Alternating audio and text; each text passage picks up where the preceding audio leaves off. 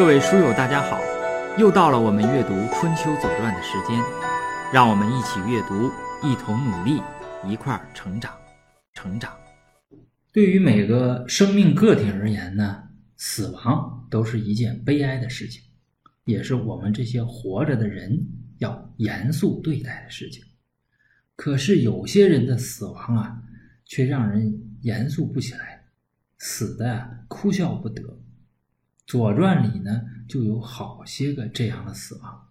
今天呢，我们会读到一种死法，就是子臧之死，也就是西宫二十四年的第三件事儿，叫正杀子臧。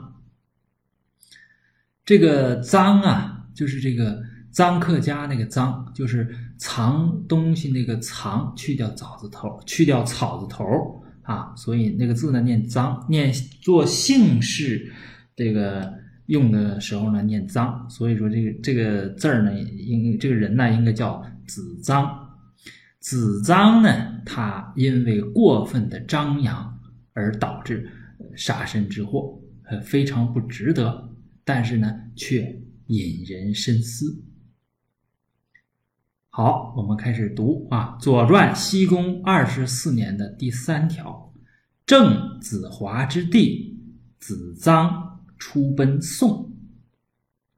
郑子华呀，是郑文公的太子，在西宫七年的宁武之会上，他以出卖郑国利益作为交换条件，希望齐桓公帮助他夺取。君位，也就是推翻自己的父亲郑文公。齐桓公一度动了心，但是最终听从了管仲的建议，放弃了这种不地道的做法，拒绝了子华，并以此赢得了郑文公的信任，从而有了后面的葵丘之盟。这也是齐桓。霸业的巅峰，也就是说，齐桓公他是以仁义来帮助这些诸侯，从而赢得了自己的这个霸业。之后，在西宫十六年，郑文公就杀死了子华。从时间上来看，哈，西宫七年到呃西宫十六年，中间隔了好些年，哈。这大概十年，那么子华这一党的势力啊，应该说是不小，对吧？应该说很大，因为郑文公用了这么些年才彻底的铲除这个子华。子臧呢，啊，是子华的弟弟，他在子华之死的时候呢，他就出奔到了宋国。这个宋国啊，陈国、郑国这三个国家是挨着的。啊，是邻国。子臧呢，呃，应该是子华集团的成员，那么他就跑到了宋国。这个出奔呢，在春秋时期也是很正常的事情。啊，出奔也这个到别的国家，用我们今天话来说叫政治避难啊，这个也是很正常的事情。好，我们接着读说，好聚玉冠。呃，这个呃四个字啊，好聚玉冠这四个字很关键哈，这是他被杀的原因啊。这个呃聚啊是聚集的聚，好聚呢，那就是他呀呃愿意结交人哈，就是把一些呃人呢聚到自己的这个门下，这是这就是危险的事情了，对吧？呃，第二个呢叫玉冠，这个玉啊，就是非常有名的一个成语，叫鹬蚌相争，一种水鸟。这个鹬，这个鹬冠呢，呃，应该是一种帽子啊，一种冠，一种这个帽子。我没细研究是这个是是插着毛的，还是说是一个环形的一个什么东西啊？啊，我没仔细研究过。总之呢，就是呃，奇装异服啊。郑伯，也就是郑文公。郑伯闻而恶之，恶就是恶啊，就是厌恶那个恶啊。郑伯闻而恶之，使道诱之。就是使这个贼人呐来引诱他。八月，盗杀之于陈宋之间，就把子臧呢给杀死了。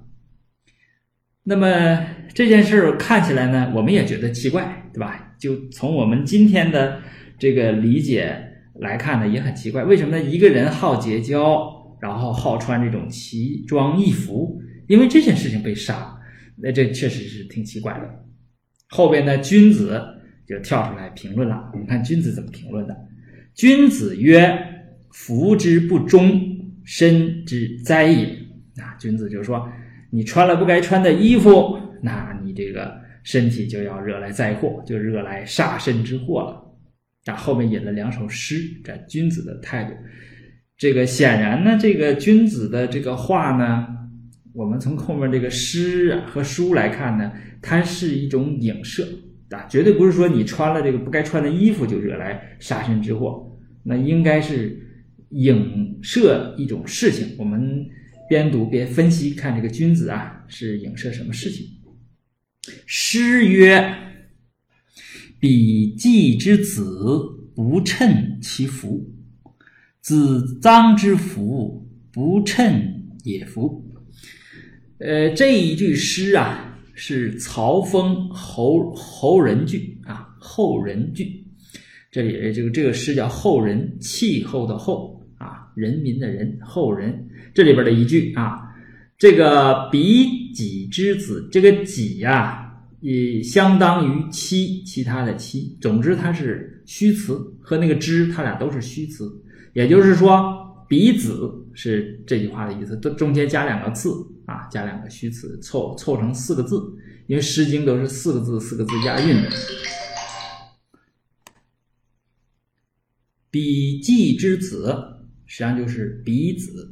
就相当于那位先生不称其福，这个称呢，就是这个称啊，这个称啊，它有三个音，对吧？第一个呢，一声读称，我们说称呼；还有呢是呃称重啊，就称量啊。第二个音呢读称啊，就是表示合不合适，比如说称职啊，称心如意啊。那么这个。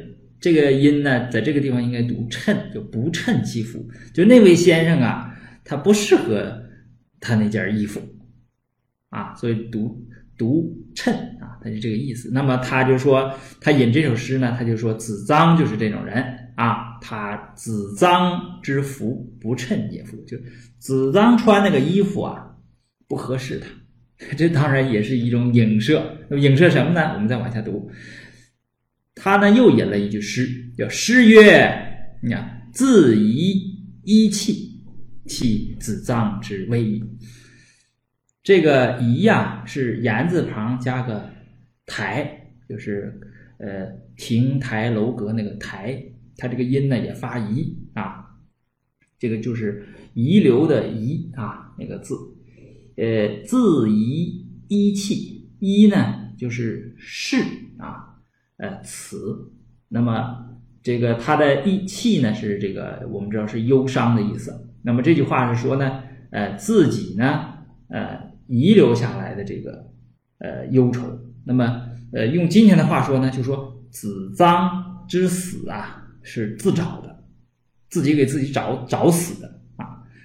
这个就跟刚才那个意思呢，就是我们就知道它影射的就是这个意思，就是说。他是自自找的，怎么找死呢？怎么回事呢？啊，他后边又引了一句下书，说下书曰：“地平天成，衬也。”什么？他刚才是不说你这衣服不衬吗？对吧？不合适你穿吗？那么什么叫衬呢？啊，怎么叫相称呢？那么他说了，地平天成，我们就看这四个字，这个四个字啊，也是得一个一个抠啊。地和天，这不用说了，是吧？这个天是主宰着地的，对吧？那么地平平呢是平静的意思，就安静的意思。用我们今天话说呢是低调。所以杜预说：“地平其化，天成其师，上下相称焉。”也就是说，你作为一个地啊，你要低调，要安静，要等着。等着什么呢？天成其事，这个上天会施于你啊，让你有所成，你才会有所成。你自己跳出来不行。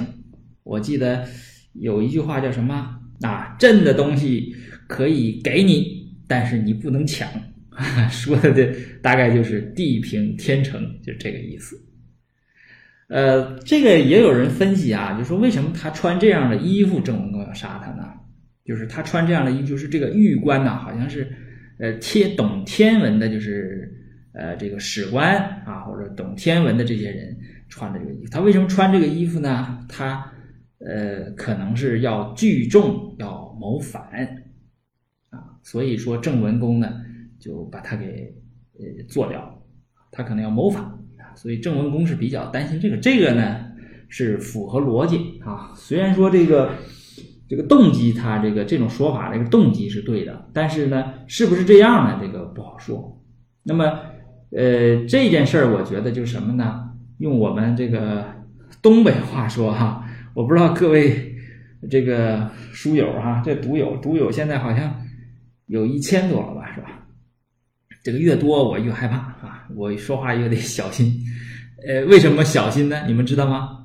啊，为什么我讲总是在这个讲读的时候说说话要小心说话？因为人少，我可以随便说。你说七八十人，呃，我随便说啊，它影响不大。人一多呢，影响就大了。跟这个子臧啊，跟这个子臧之死是一样的，好聚欲冠啊，就是。呃，我用方言说就是好聚欲观啊，这个你你就危险了啊。我们东北话呢叫嘚瑟，对吧？确实子臧啊，就是嘚瑟死了啊。这是因为他太张扬了。呃，这种人呐，总有，就是我们当代就有。我真是不能再多说了，你们好好想一想啊。就当当今就有就有人这样，当然没死了，进这个秦城监狱了，是吧？这个进去了，就是什么这个好聚欲冠这两个事儿他都做了啊，张扬然后聚众，这个非常高调啊，那么就就出问题了，是吧？哎，那个我记得有一款非常著名的一个谈话节目啊，我都。呃，听了大概十几二十年了吧，好像从我工作的时候就有这个节目，那么到呃去年的时候就给他封杀了，停了，不让他弄了。我觉得他也是这个，呃，也是这个毛病，就好聚与惯，所以就导致他就死了，嘚瑟死啊。呃，这是一种这个我们怎么说呢？就是我们传统文化里边，呃，人都是比较低调的啊。不会很张扬的说当众像这个西方的那种传统，比如说古希腊的那那些哲学家都是在广场里边要啊要演讲的啊要张扬的啊那个是是是是那种我们不会啊我们这个这个领导人呐很少这个很张扬的演讲啊在这公众面前这个表表演哈秀嘛所以说很少这样都是。呃，比较安静，比较低调，比较沉稳。我们都是我们这个传统文化里都是喜欢这种人。但是呢，呃，怎么说呢？我们在逐渐的现代化啊，在现代化这个过程当中呢，我们这个文化的这个走向啊和这个取向呢，也开始慢慢的接受啊这种外向的人啊，这接受这种张扬的这这些人啊，呃，可能我们慢慢的这个我们这个。咱们这个中华文明当中也会一点点的会出现这种，比如说以演讲著称的这种啊领导啊啊这个比较外向型的这些呃明星啊，或者是这个政治家呀，可能慢慢也会出现啊。这个东西是现代和古典的这种融合吧啊。这是第三件事儿，叫是正煞子臧。第四件事儿呢，叫宋于楚平啊，见于《左传》西宫二十四年的第四条。我们这个读一下啊，它基本上是说两件事儿哈。第一件事儿是宋及楚平，宋成功如楚，就宋成功就是接替谁呢？接替这个宋襄公。宋襄公他这个称霸嘛，对吧？呃，结果呢，闹了笑话啊，闹了笑话，称霸的策略也不对，然后呢，跟这个楚国呢打了一场恶仗，结果打仗的这个战略战术啊都不对，所以说以惨败，自己受伤呢就死了。这是宋襄公啊，那么接替他的就是宋成公。实际上，在现在这个中原呐，这国家里，只有宋国还在和楚国对抗。其他的国家，呃，你像鲁国啊，这个周围的陈、蔡、郑，这都已经倒向了呃楚国的怀抱啊，这个。齐和魏，齐国呢还在那儿妄自尊大呢啊！齐孝公还以为他这个继承了他父亲的霸主，其实已经不是了。呃，这个时候呢，换成呃宋成公继位呢，他开始如楚。实际上，如楚呢，实际上就是朝见楚成王啊，这个去跟楚国谈。那么实际上就是也表示了这种归服啊，因为你去朝见他嘛。啊，那你就是表示你是低他一等的，对吧？所以说呢，这个宋成功就和楚呢，实实实际上呢，服软了啊，服软了。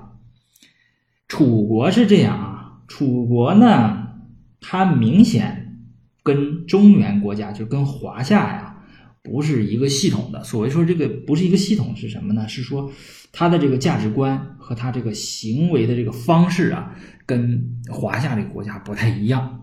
从哪儿看出来呢？从他打完红之战回国啊，这个楚成王回国经过郑国的时候，我们读过，他在那儿，哎呀，怎么说，叫连吃带拿，对吧？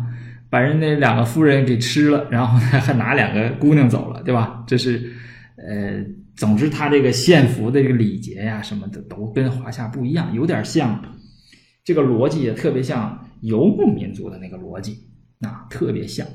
呃，所以说呢，这个虽然大家归附于他，像这个宋成功归附于他，也是呢害怕他的实力，哎，而不是说心里边是服他啊，因为心里边大家服的呢还是齐桓的那种啊那种霸主。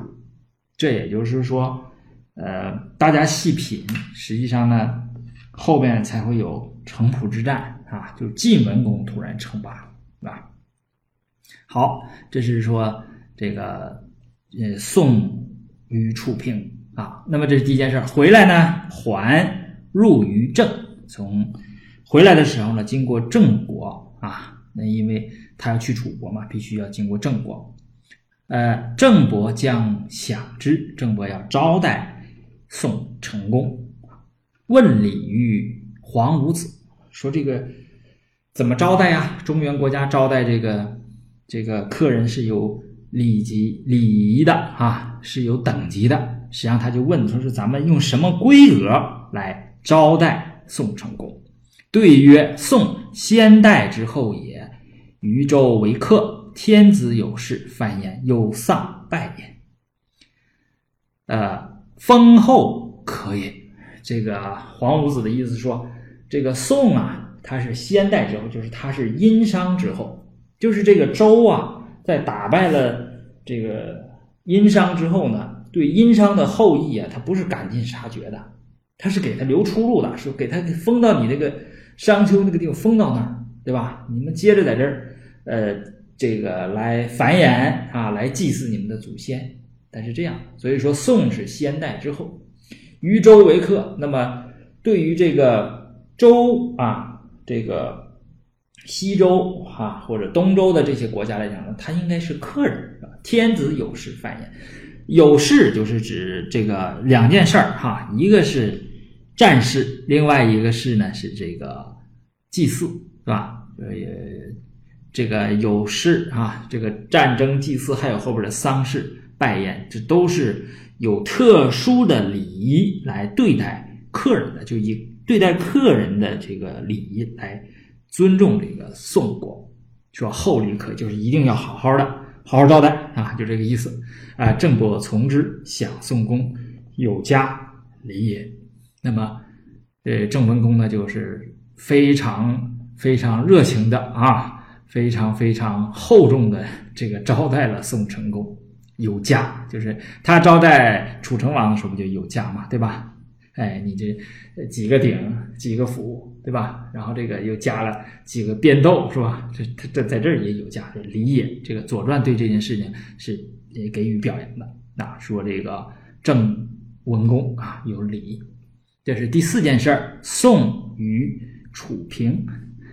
好，我们看第五件事儿啊。第五件事儿呢，就是魏将伐刑这件事儿，实际上是跟呃转过年的西二十五年，就是。未灭行的是一件事儿啊，那么他把他这个，因为呃以前这个经是经，传是传，他不是说混到一起的啊，传是单独的，呃，但是到杜预的时候呢，就是把这个经和传呢，嗯，把它都分分开啊，把这个传呢都插到经的这个后边来解释这个经。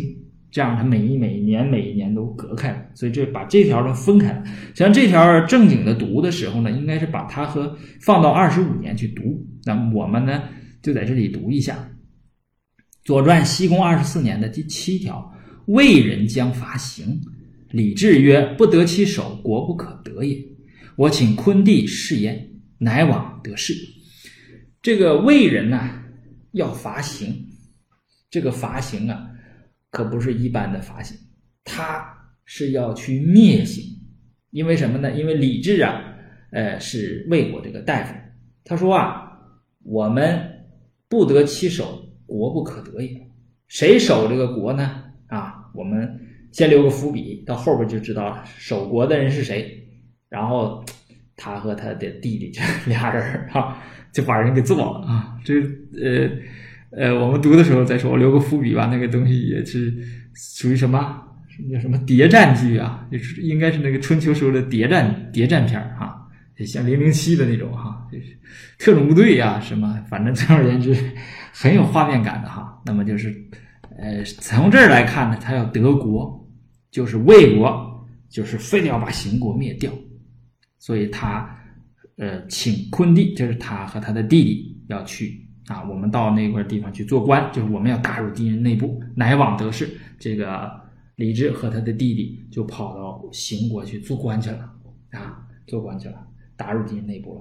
呃，我在这儿要说的是什么呢？是说啊，魏国为什么要灭邢国？怎么有这么大仇啊？这个仇呢，是从哪儿来？从狄。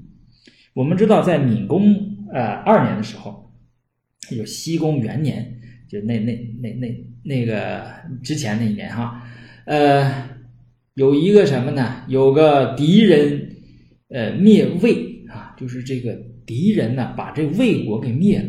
他本来在这个黄河的北边，他后来就渡河，当时是宋桓公，就宋襄公他父亲啊，把去接应，把他们呃接过来啊，结果这七百多人吧，那国已经灭了啊。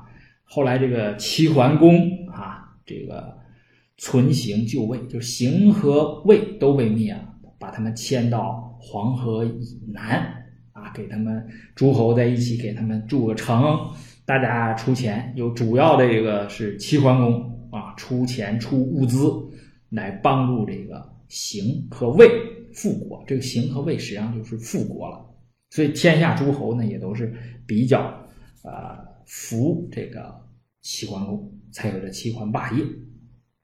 那么齐桓公一死呢，出什么事儿了呢？齐桓公一死，这个敌人一看齐桓公死了，就又开始活跃，开始向南打。结果这个邢国做了个什么事儿呢？邢国就投降了敌人，而且领着敌人去攻打这个魏国。这个魏国呀，呃。这魏文公啊，是做了这个充分的准备啊，来这个激发魏国人的斗志，因为曾经被灭过国嘛，所以大家我想可能都有心理阴影。那么鼓舞大家斗志，这才把敌人打回去。而且呢，这个魏国发展的也不错，所以说呢，本来和敌人就有仇，然后你这个行，你还引着敌来打我，那这个仇就大。对吧？这个仇恨就很大，所以说魏国这次伐邢不是一般的说我讨伐你啊，我有道伐无道，不是这意思，我就要灭掉啊，就是要以德国为目的。那么成没成呢？啊，当然是成了哈。后边咱们都知道把它灭了，怎么打的？我们呢转过年来，我们读二十五年再说。好，这是整个的西宫二十四年。